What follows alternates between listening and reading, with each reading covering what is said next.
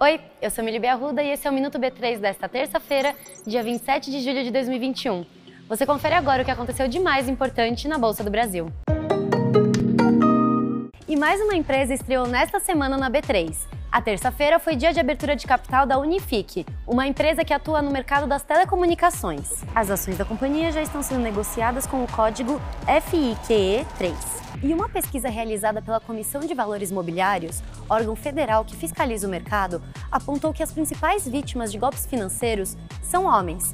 Entre os entrevistados, 91% eram homens e desses, 36,5% tinham idades entre 30 e 39 anos. Os perfis de investimento observados foram bem diferentes entre vítimas e não vítimas.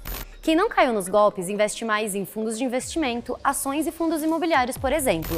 Em contrapartida, entre as vítimas, proporcionalmente se investia mais em criptomoedas, startups e poupança. Vale lembrar que aqui na B3 existe um mecanismo de proteção que pode ser utilizado pelos investidores sempre que se sentirem prejudicados por conta de alguma falha na prestação de serviço de uma corretora. É o mecanismo de ressarcimento de prejuízos, o MRP. Para saber tudo sobre ele, clica aqui no link que está na descrição. E o Ibovespa B3 fechou em queda de 1,1% aos 124.612 pontos.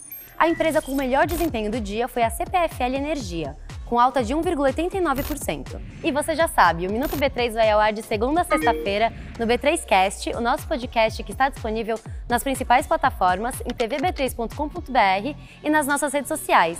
Para ficar por dentro do mundo dos investimentos, nos siga em tudo. Boa noite, bons negócios e até amanhã!